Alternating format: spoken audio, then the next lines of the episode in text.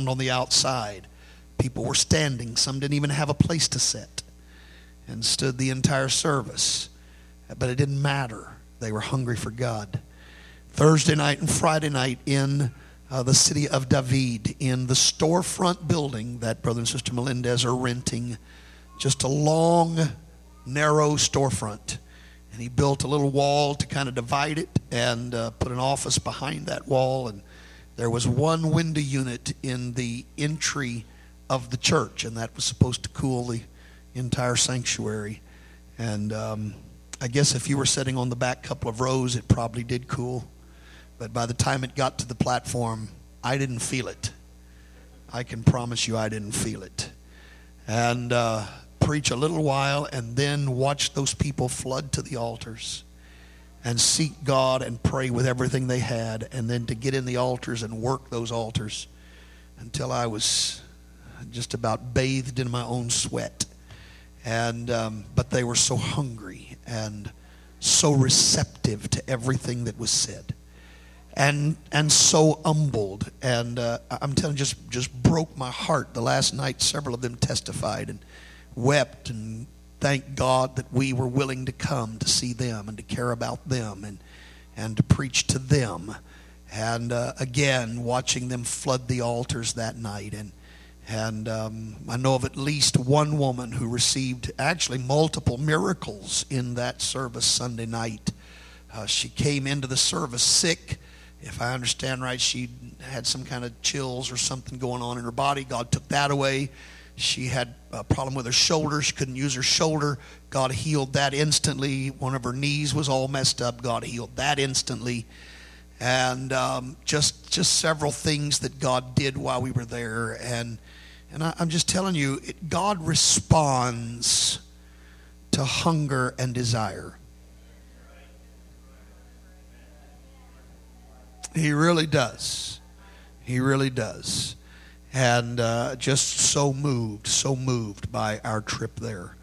And um, in fact, I've told a couple of the young preachers already that they will go to Panama I, I think it was Brother Merriman. I said that's not that's not a suggestion. That's a pastoral mandate. I think that was the term. I, know, if it wasn't him, it was somebody. I don't know, but um, a pastoral mandate. You will go to Panama.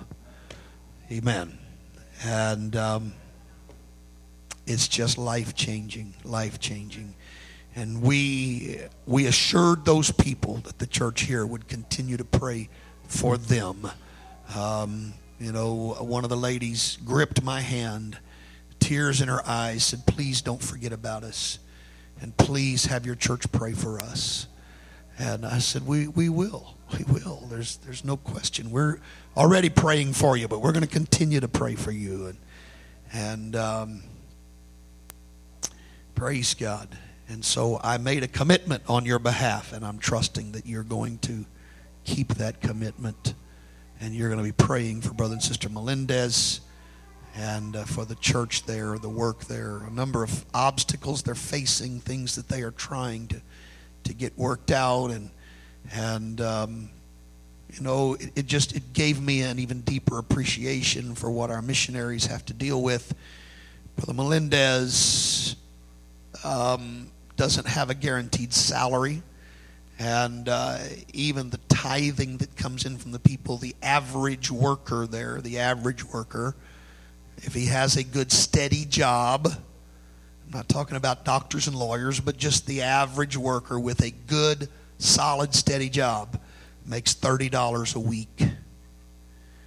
And um, their dollars are equivalent to our dollars. It's, it's a one for one exchange. Um, $30 a week. And so even when they're paying tithes, there's not much coming in. You understand? His missionary visa does not allow him to work. He cannot work a job there. In fact, the country of Panama very restrictive of any outsiders working and taking jobs away from the Panamanian people, unlike the United States.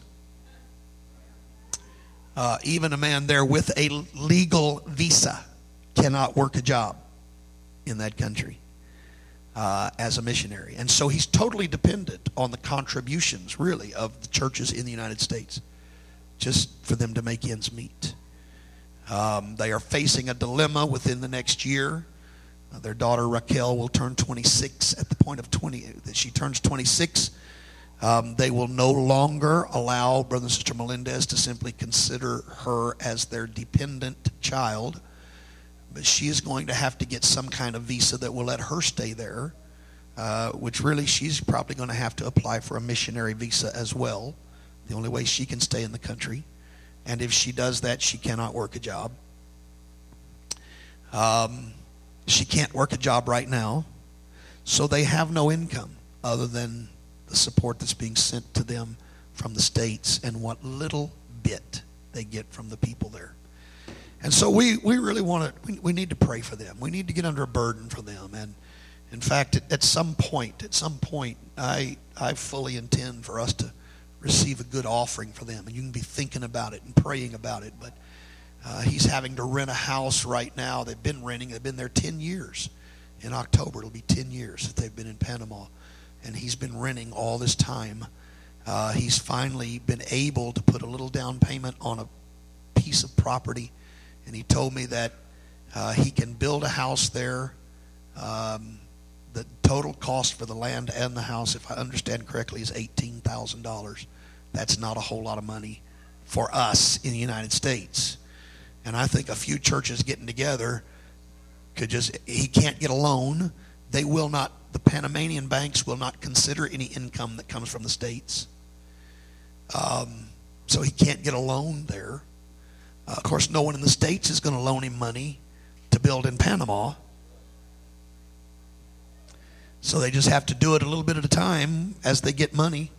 But I just think if a few churches would get under a burden, I think that we could supply him with that $18,000 and let them have a house of their own.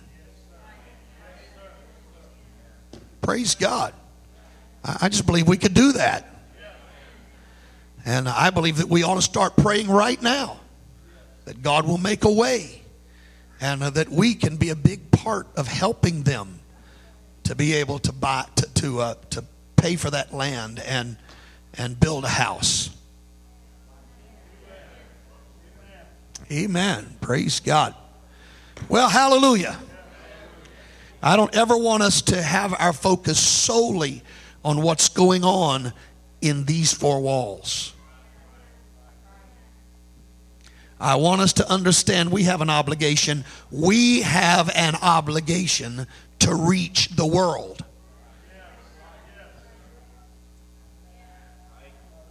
And if we can't go, the only other option is to give. Hallelujah.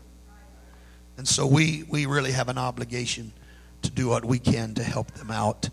Amen. And so uh, um, I, I am trusting that you will be in prayer for the Melendez family and the work in Panama.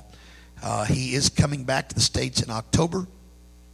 Um, Brother Dudley is going to be hosting the Holiness Conference this year in Junction City. And uh, Brother Howard is going to be preaching that. Uh, and Brother McMullen, uh, who is here. That's quite a lineup, just those two.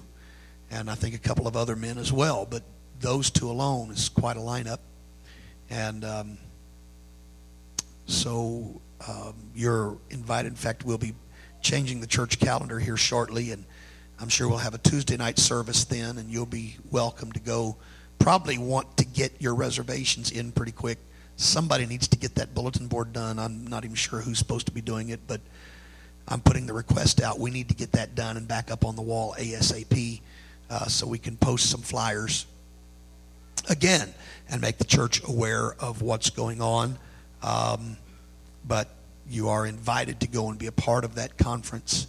Uh, but Brother Melendez is coming back for that. He's bringing with him um, the man who heads up his preaching point in Concepcion. And um, the two of them, Lord willing, are going to stop by here on the Sunday after that conference and be in service with us. And uh, so we're excited about that. Praise God. Amen. Tomorrow night, youth rally slash anniversary service in Atchison. And um, Brother Ogle called me today and told me the man who was scheduled to preach for him told him, he said, Brother Ogle, I am from Oklahoma. Not just Oklahoma, southern Oklahoma. And I'm not just from southern Oklahoma, I am part Indian. We don't do snow. I will not be there tomorrow night. And um, so Brother Ogle called me and he said, Is there any way that you would fill in on a short notice? And I said, For my friend, I will do whatever you want. And so looks like I'm going to be preaching tomorrow night in Atchison. But you are invited to go in spite of that fact. And um, uh, welcome to go and be a part of the service there in Atchison. We love the Ogle family. They are so faithful to come to whatever meeting we have. Anything that we have going on, you can count on the Ogles to be here. And you know, it's just not right that they make the drive and we don't. And many times they're late because they're working during the day, but they still come.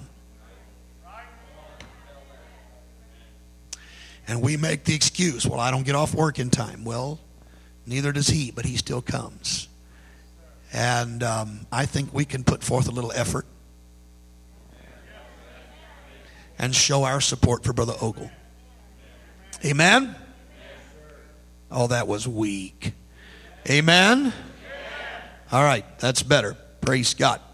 Hallelujah. We love the Ogles very, very much and um, want to show our support to them. And we want to just pack that house out. And uh, we want to pray some people through while we're over there tomorrow night. Praise God.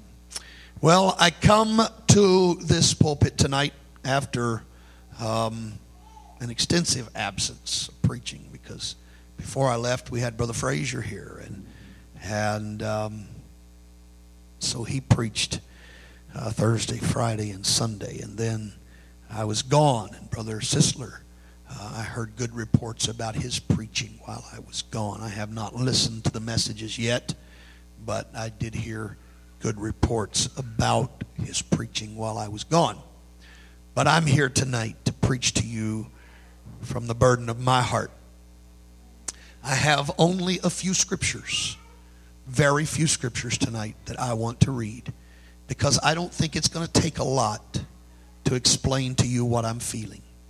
And I must admit to you that I think part of this was birthed while I was in Panama, seeing what I saw and understanding that God's not a respecter of persons. Everything I saw in Panama, we can see in Olathe.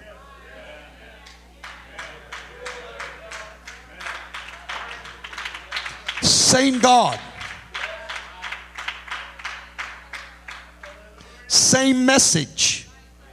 Brother Melendez is not preaching anything any different than I'm preaching.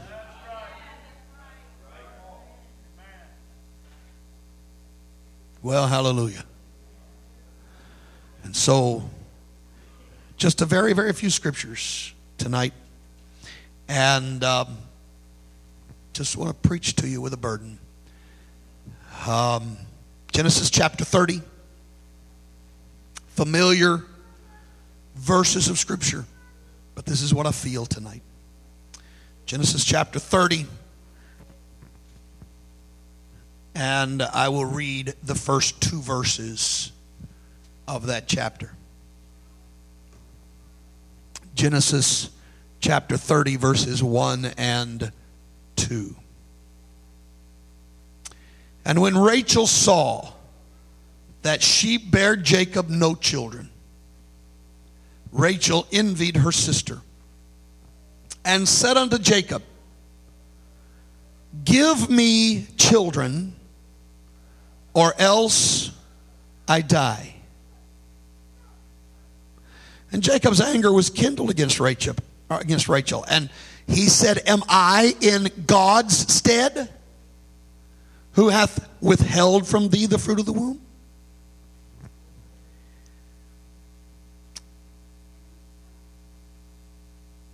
Give me children, or else I die. That's the only two options. That's it. There's no other choice. There is no there, there is no C in this. It's children or death. That's it. I'm not accepting anything else. This is it. I want to preach to you for just a few moments tonight. Really don't plan to be very long at all. As I said, I don't think it's going to take a whole lot to convey what I'm feeling tonight. It's not going to take an in depth Bible study to get this across. A few verses of Scripture, I think, will convey the burden of my heart. But I want to preach to you for a few moments tonight about the tipping point of revival. The tipping point of revival. Amen. Would you put your Bibles down, lift your hands, lift your voices? Let's talk to God together right now. We need His touch.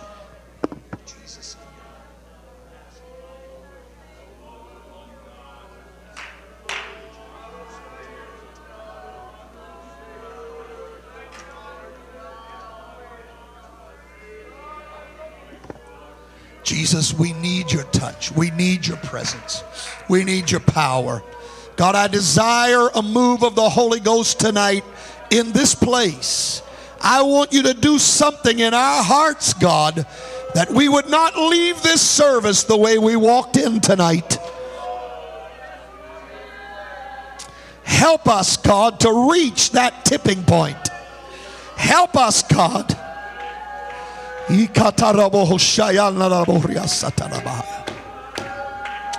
Hallelujah. Hallelujah.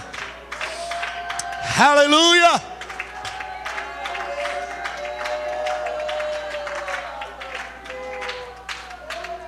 Praise God, praise God, praise God. Amen, amen. God bless you. You may be seated. In the year 2000, author Malcolm Gladwell wrote a book that he titled The Tipping Point How Little Things Can Make a Big Difference. In the book, he studied the factors that surrounded what caused certain things to go viral, if you please, to use today's terminology. I don't think he used that phrase in the book. That's a fairly recent phrase but, but you understand what I mean when I say to go viral, to spread like a virus. What, what causes some things to really catch on? And, and, and he wasn't writing about anything spiritual. In fact, I think he dealt with hush puppy shoes that were a fad in the 1990s and, and a few other things that he talked about in the book. But he said, What is it that makes something really catch on and really begin to spread? And other things can either go unnoticed or, or just kind of be a flash in the pan and then they're gone. And so he began to study all of that. And, and he, he said that there is a crucial juncture, uh, which he called the tipping point, that signals a key moment of crystallization that unifies isolated events into a significant trend. He defined the tipping point as that moment of critical mass, that threshold, that boiling point. The tipping point was where everything changed. things quit being the way they were. It's no longer the status quo, but something has moved it into the next realm and it has caught on and it has taken off. Now, I'm not here tonight to discuss the merits of the book or the lack thereof. I simply want to borrow the terminology to express a concept. I want to talk to you tonight about the one factor that changes a church from the status quo to becoming a vibrant, growing, thriving revival church.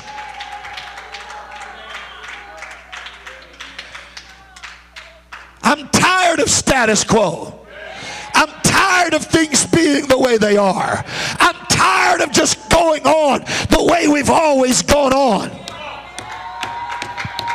I'm tired of coming to church and seeing the same old thing service after service. I'm ready for a tipping point. I'm ready for something to change.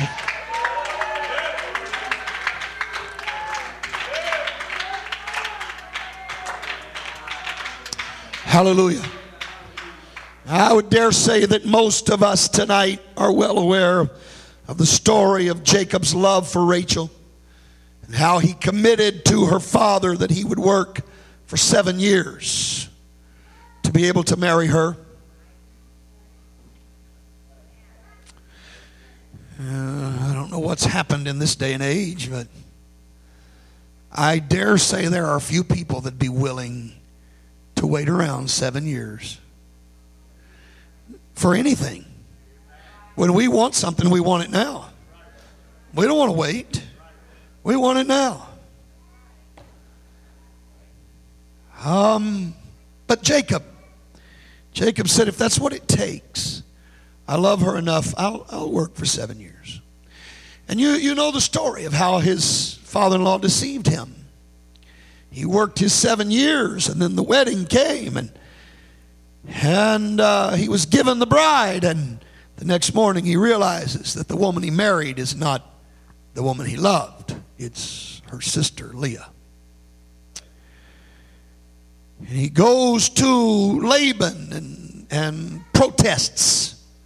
Who wouldn't? And Laban said, Well, you know, it's against our custom to, to do that, which eh, I'm not going to get into all that, but Laban's just a liar. That's all there is to it. And he, that's right. I mean, you know, if that was the case, he would have told Jacob that when Jacob asked. You, you don't, you don't surprise him like that. It's just, I don't, I'm sorry, I don't buy it. I just don't buy it. But, but anyhow, this is not our custom. We don't let the younger get married before the older. We just don't allow that to happen in this country. And so you're, you're stuck with Leah. I mean, that's your wife. And, and if you want Rachel, you can work for another seven years and, and uh, you can have Rachel. And he agreed. I'm willing to work a total of 14 years because I love this woman. Now, if I understand the scripture correctly, he didn't have to wait till the end of 14 years to get her, just simply had to make the commitment. You understand? He'd already proven to Laban that he would keep his word. And so he then gets to marry his love, and he marries Rachel. Um, now, here's what I begin to realize today that I've never really just stopped and thought about. I I began to look at what went on in this state of affairs. And, and we are all familiar with Rachel's statement that I read to you in Genesis 30 and 1. Give me children or else I die. Familiar with that statement. But I, I guess it never really dawned on me the exact timing of how all this came about. And I want you to bear with me for just a few moments here, but I don't know. I don't know how much time passed before Leah had her first child. It, in reading the story, it almost seems like they get married and, you know, it's not long and she's expecting. And so within the first year, she's got a baby. But that's a year. All right? It's a year, nine months, but give or take, it's a year. Then she has another baby.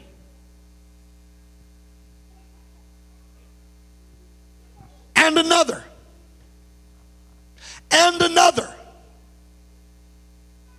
Four sons. Four sons. Four years at least. Right? Four years at least that pass before we finally get to our text. Four years of watching Leah with her babies, of watching Jacob make over his little boys, of watching Jacob as he picks those boys up and holds them in his arms and feels the pride that any dad would feel with his sons. Four years she watched that go on. and it just doesn't seem, I know it was bothering her. I know that it had to be getting to her. I know it had to be affecting her. But I wonder why did it take her four years before we finally get to verse 1? Read. And all that she bare. And when. Rachel saw that she bare no children, four years, four years down the road, she says, You know, I'm not having any kids. Four years. And she finally sees she's not bearing children. Read. Rachel envied her sister. And four years down the road, she starts envying her sister. and said unto Jacob, And that's when she goes to Jacob Give me children, and says, Give me children. or else I die. or else I die. Do you understand? There was time that passed. There was a period of time where Rachel just accepted things as they were. There was a period of time she wasn't having babies the first year, but it didn't bother her that bad. She didn't have a baby the second year, but it just didn't really get to her. The third year comes and goes, and still not a peep out of Rachel. Four years after they get married, she finally starts saying, You know, I don't like this. I'm not happy with the way this is. It takes four years of watching that union between Jacob and Leah, watching those babies grow, watching him make over his sons. Four years of just seeing it pass her by before she finally cries out, Give me children, or I'm going to die. I can't take it anymore. Amen. Now, the problem was she was only desperate enough to try to fix things on her own. And what did she do? How did she deal with this? She said, I know what I'll do. I'll go get my handmaid. And you, you go into my handmaid and you have children by her and I'll call them mine and, and I'll just claim that they're my children. They, they're, they're, they're, she's not birthing them. She is not the one that's travailing over them. But I'll just call them mine because they're coming from my handmaid and, and that ought to make me happy and that, that ought to satisfy things. And, and then i want you to notice the, the, the progression of what happens at this point. Because there are two sons that are born to jacob and rachel's handmaid bilhah. And then after the, that's two more years. Are you following me? Two more years. Every time there's a baby born we're talking about basically another year has passed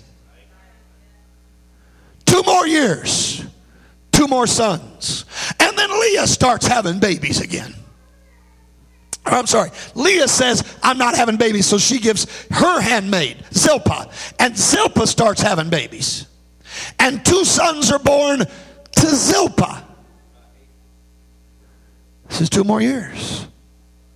And then Leah starts having children. And Leah has four sons and a daughter. Five more years. Nine years have passed. Not a peep out of Rachel. Not a word out of Rachel. Now, she said she was desperate. She said, Give me children else I die. She said the words. Well, hallelujah. But another nine years passed without a peep out of her. But finally, after nine more years, after 13 years of marriage, she did have a baby and named him Joseph. But how did she have that baby? Let's look at verse 23. And she conceived and bare a son and said, God hath taken away my reproach. I'm sorry, I gave I think I gave you the wrong one. She she conceived and bare a son, but I think I think that I need you to back up. Uh, yeah, verse 22 is what I really wanted you to read. If you would get that for me. I'm sorry. Genesis chapter 30 and verse 22 is where we really want to read. She did conceive and have a son in verse 23 and said God took away my reproach. But let's read verse 22 and see what it says. And God And God remembered Rachel and God hearkened to her And God hearkened to her. and opened The first time Rachel just said it with her mouth. And she said it to her husband, but her husband can't fix the problem. Only God can fix the problem. But it took her all of these years, 13 long years, before something got a hold of Rachel. And she said, I know who can solve this situation. And I'm not going to quit until God takes away this reproach. I'm telling you, there was finally a tipping point uh, in Rachel's heart. Uh, She said, I'm not satisfied. I'm not satisfied with my handmaid having babies. Uh, I'm not satisfied that we've got children around. I want them to be mine. I want my baby to be my own.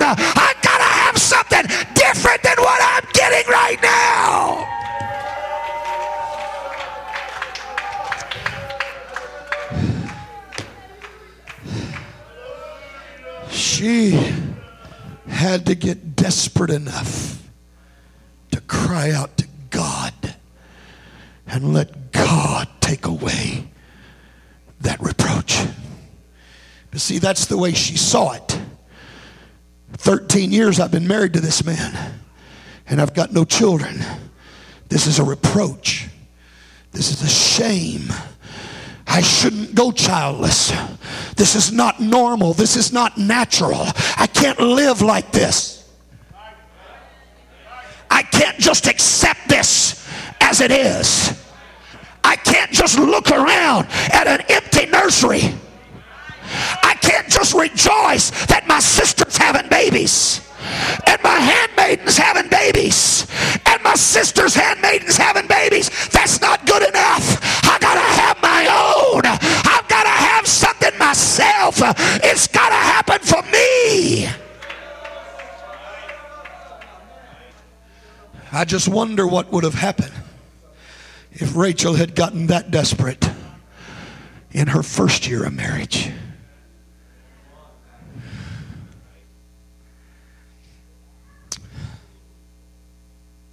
You know, the children of Israel, Brother Epley preached about it last night. Went down to, he was preaching in Emporia, Kansas last night. Brother Merriman and I drove down and heard Brother Epley, and he preached about Moses and Pharaoh. But here's what, here's what hit me today. Israel was in bondage for 400 years. Now, it wasn't always bondage. Let me back up. They were in Egypt for 400 years. But there was a good part of that 400 years that it was bondage. They, they, they had become slaves. And every child that they, that they had born into their family was born a slave. But they had come to accept that. They had lived for years, for decades, perhaps for centuries as slaves, and that's okay. We're okay with that. But something happened. God sent a deliverer. God raised up Moses. God said, I'm going to set them free. Why did God do it after 400 years? Why did it take 400 years for God to set them free? Let me show you what the Bible says. Exodus chapter 3, verses 7 and 8. And the Lord said, The Lord said, I have surely seen the affliction seen of my the people which are in people. Egypt, Uh-huh. and have heard their cry, And I have heard their cry. by reason of their task. I heard their cry. I heard their cry. 400 years. Could you have gotten out sooner, Israel? Is it possible that something could have happened? Why did it take you 400 years to finally start crying out for help? Because I'm telling you, when they cried, God heard them. When they cried, God answered. God said, I heard their cry and I know their sorrows. Read. And I am come down to deliver I them have out of the come land of down to deliver them out of the hand of the Egyptians, To bring them to up bring them out of up that out of that land land, a good to take them uh, to a place of revival, a large- a good land, to a a, large with land, flowing with milk and honey, To a place of a place that's been inhabited by others, but I'm going to make it theirs. Why? Why? Why is God doing it now? Because they cried. They finally got desperate. They finally reached a point. They said, We don't like it in Egypt anymore. We're not happy in Egypt anymore. We don't want to stay in Egypt anymore. Get us out of here, God. And God said, That's what I've been waiting on. I've been waiting on you to reach that place that you're not happy like that anymore. And as soon as you really got desperate, I have sent a deliverer for you.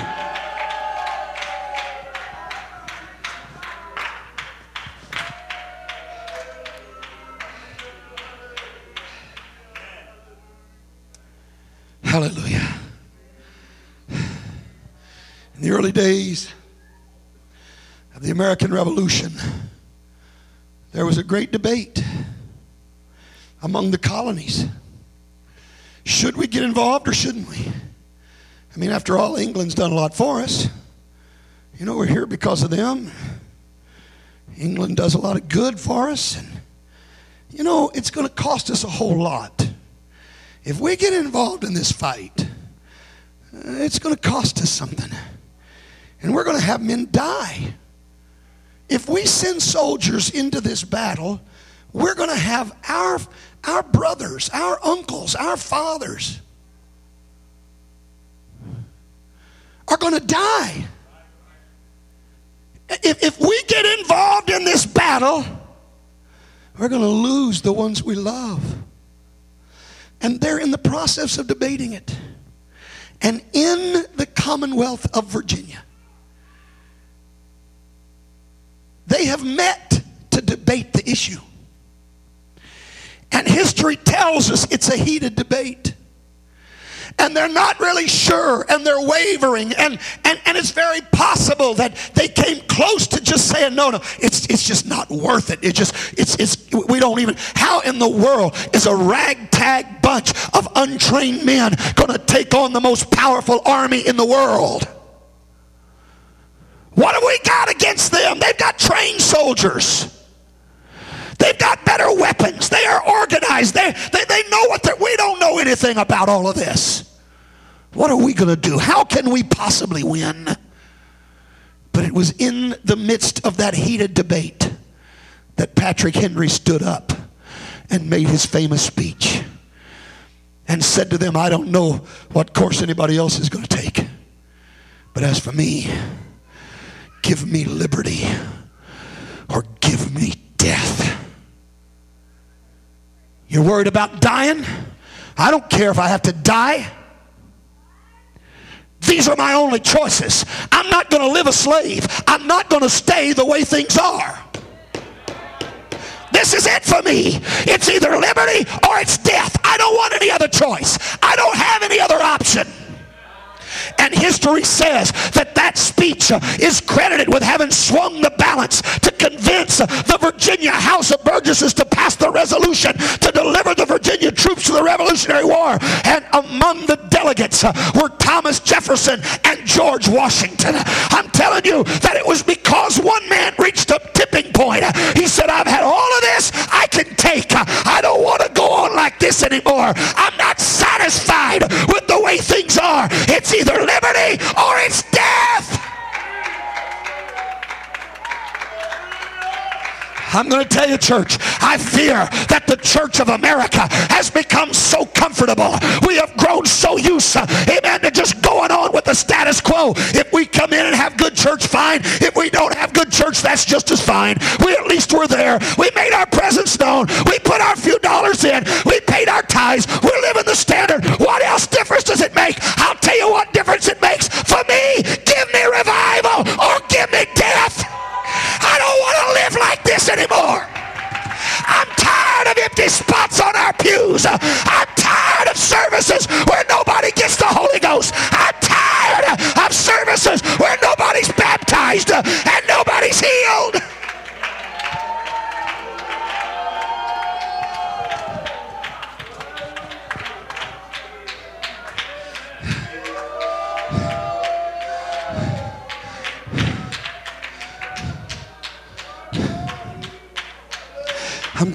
In my spirit that we go home too many nights when nothing really has happened and we never think twice about it.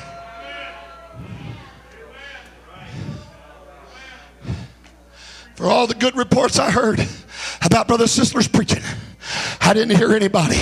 Nobody said to me, but Pastor, we didn't have anybody get the Holy Ghost. We didn't have anybody in the altars. We didn't baptize. Nobody's troubled by it.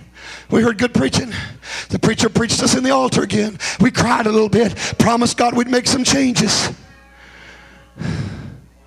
Like we've done service after service after service, year in and year out. And we're okay with that.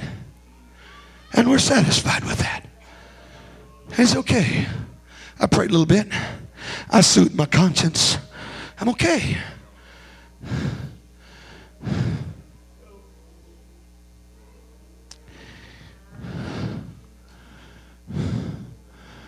I wonder, I wonder what would happen if we went home tonight and just couldn't sleep. Said, God, I'm just miserable because nobody got the Holy Ghost in tonight's service. God, I I hear about revival in Panama. I'm glad my sister's having babies, but but God, what about me? What about me? I, it's not good enough that Leah has some babies. I, that, that, that's, that's not enough.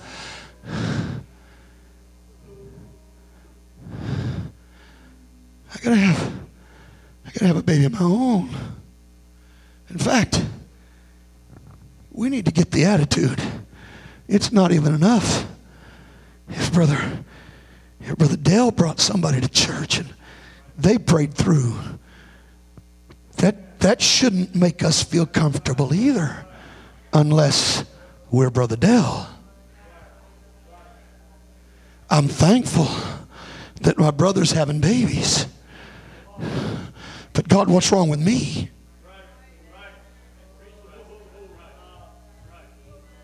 What's, what's wrong with me? Why?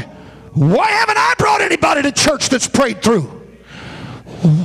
Why haven't I taught a Bible study to somebody and they've seen the truth and gotten baptized in Jesus' name? What, what's wrong with me, God?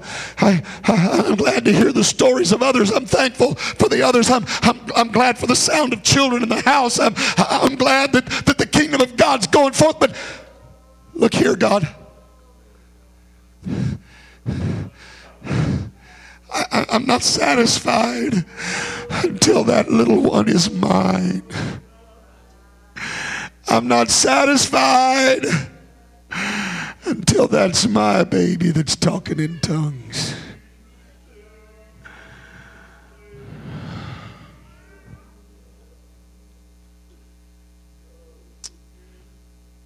When God spoke to the churches of Asia, He rebuked the Ephesians because they lost their first love.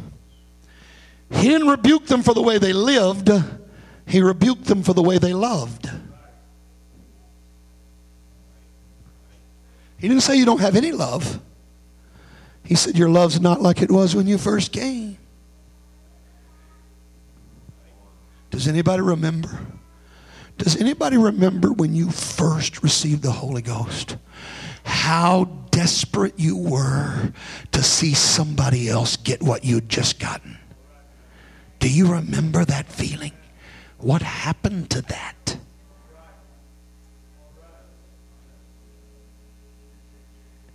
What happened to that? When God spoke to Laodicea, he condemned them because they were not desperate. Read for me, Brother Merriman, Revelation 3 verses 15 and 16. I know thy works, I know your works. that thou art neither cold nor hot. You're not cold, I would. but you're not, the Greek word zestos, you're not boiling. You're not boiling. You're not cold, but you're not boiling either. Read. I would thou wert cold or I hot. would prefer, listen to God. I would rather you be cold or boiling. Read. So then, because thou art lukewarm. But because you're Luke what? Luke what? Luke what? See, we justify ourselves for being warm. Well, I'm not just thoroughly on fire for God. You understand, preacher, but uh, you know, I'm not cold either. That's where Laodicea was. They weren't cold. They hadn't just gone out into the world and started living like a bunch of heathens. But they weren't on fire anymore. And so, what did he say? and neither cold nor hot, I will spew thee out. I will, and the word there is literally vomit. God said, You know what? Just being warm makes me sick.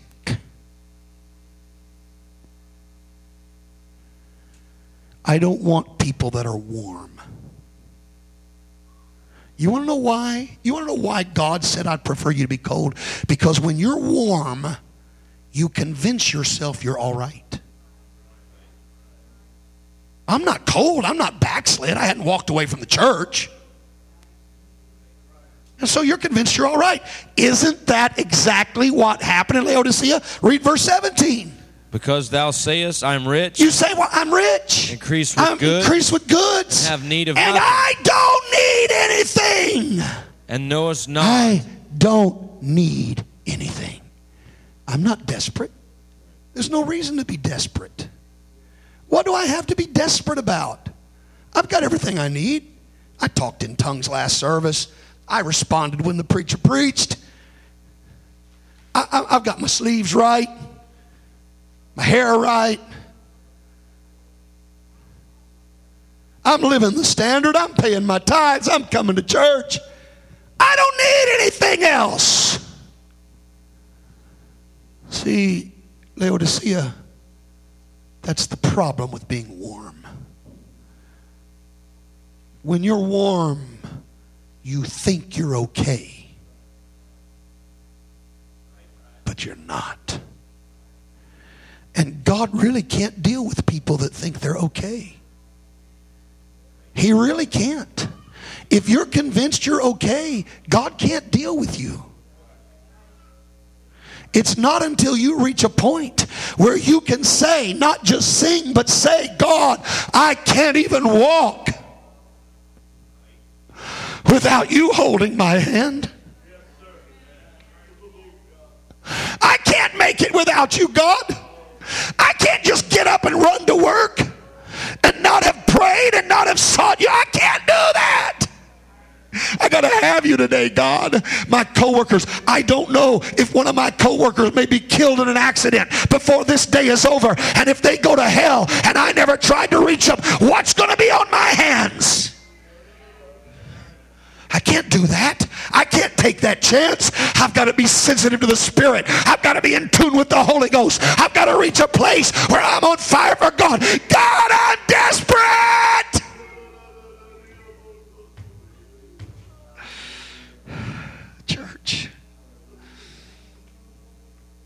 we've got to reach a tipping point.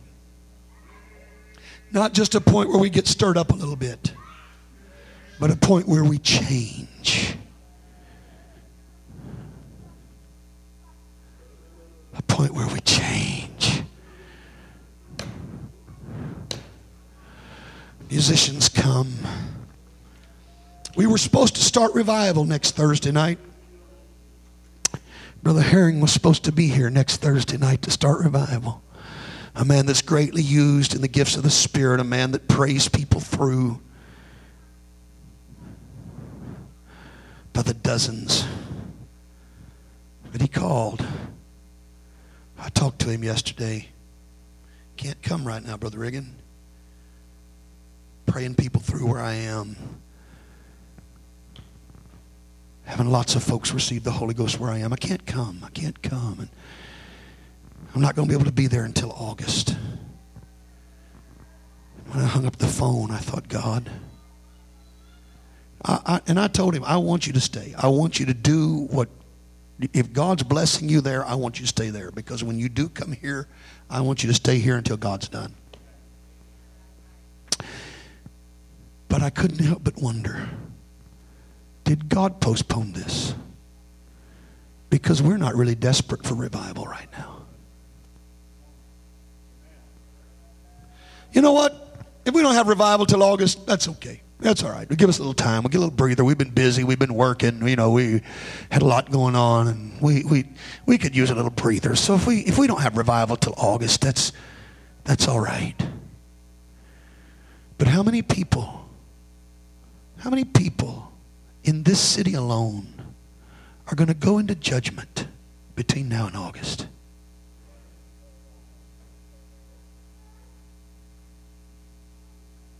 that we won't pray through before the evangelist gets here. Because, well, if we don't have revival, it's okay. It's not okay, church. It's not okay. It's not okay with me. And I don't want it to be okay with you. I don't want you to be satisfied with just coming to church Thursday night, Sunday morning, Sunday night. Okay, we shout a little bit. Okay, we dance a little bit. Hey, we even had a victory march tonight. Hallelujah, great time. No! Where are the babies? Where are the babies?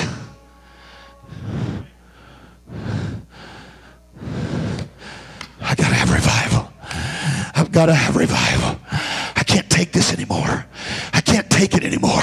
I've seen too much. I've been in revival in Panama the last week. I've watched people run to the altars. I've watched people flock. I've watched them weep and sob and seek God for the Holy Ghost. I've watched them believe the preacher when I preach faith and seen them get their miracles. I preach the same thing here and we walk out without anything happening. What's the difference? Same preacher, same message. I'll tell you what the difference is. They were desperate. We're not desperate.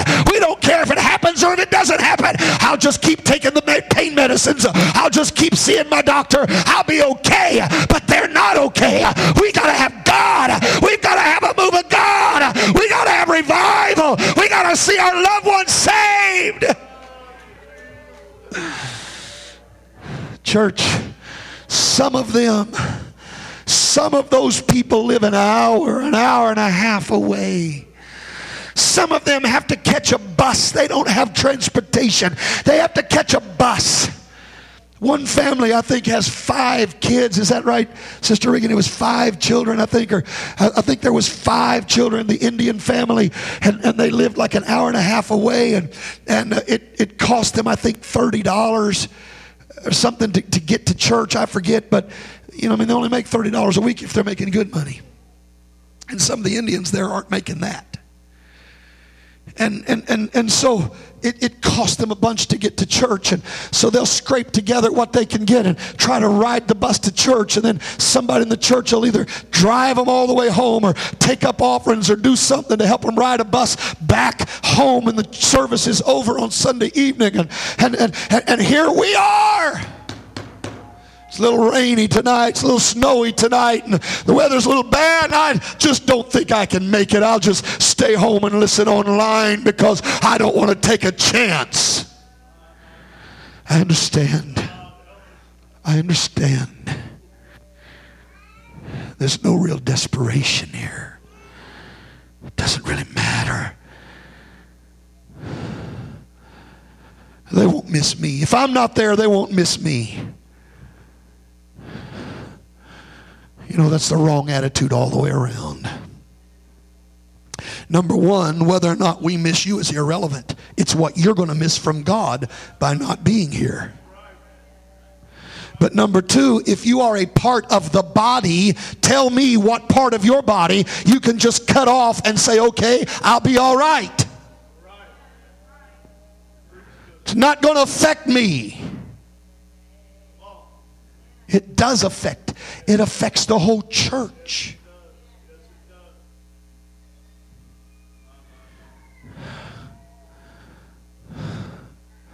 Brother Melendez was telling me before service one day, he said, You know, he said, Here a while back, I preached a message about excuses, just a little message about excuses and how people just make excuses not to come to church. Well, they had a little testimony service that night, and the lady did not know he had just told me that before church. We were sitting in his office, but she stood up and testified, and she said, I want to I wanna admit, she said, for, for several years, I was just kind of hit and miss whether I'd be in church. And she said, But Pastor Melendez preached a message about excuses, and she said it convicted me. And she said, From that time, I don't make any more excuses. I just make sure I'm in church every chance I get. One sermon is all it took. One sermon, and it changed her life. One message, Brother Merriman. How many times have I preached the same thing over and over and over? And we hear it and we amen it. But we're hearers and not doers. You know why? Because we're not desperate. We're not desperate. I'm preaching to you tonight about the tipping point. I'm telling you that every one of us have got to reach a tipping point. I don't want God to postpone Brother Herring again. I don't want him. I don't want it to get close to August and him call and say, I, I can't come again, Brother Reagan. I'm sorry. I just can't. I don't. You want to know what I would love to see happen? I'd love to see some folks get a hold of what I'm preaching and then come in without me having to call them here. Them just show up at the church early in the morning or be here late at night and praying, no, no, no, God, that's not good enough. August is not good enough. We can't wait till August. We've got to have a revival now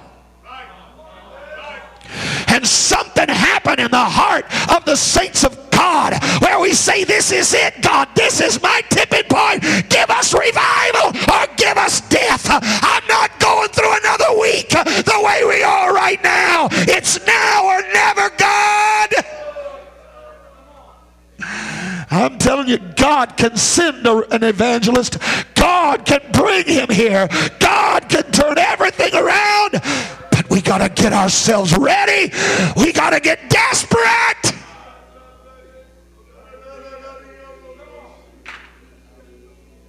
I don't want another average service. I don't want another dead Sunday morning. Does anybody else feel that way? I don't want another one, Brother Merriman. I've had my last one. I'm tired of it. Tired of getting in and pumping and priming and pushing and shoving and kicking and screaming and yelling and trying to, my best just to get somebody to move. Shouldn't take that. You ought to walk through those doors with a desperation that God, if we don't have a move of God today, somebody may leave here and die lost. We got to have a move of God today. We got to have a move of God tonight. Give us your glory or give us death. Come on, somebody. Is anybody feeling the burden of this preacher's heart tonight? Is anybody getting what I'm telling you tonight? This is it, God. Mark it down. Thursday night, May the 2nd, this was our tipping point. We've decided we're not going to live that way anymore. Oh, we've said it in the past. We, we're like Rachel. We, we've spoken the words. We've let the syllables come out of our mouth. But God, now we really mean it. We're desperate. Give us children. Give us children. Give us children, God. Give us children, God. Save my loved ones. Save my coworkers. Uh, save my neighbors. Uh, God, I can't take this anymore. What else have I got to say, church? What else have I got to do to get you out of your pew? What else have I got to say to you tonight before somebody really gets a hold of what I'm telling you? I'm desperate, God. I'm desperate, God. I'm not going to keep living this way. I'm not going to go on this way. It's time for revival at New Life. It's now, God, not August. No, God, not August. God, it's time now.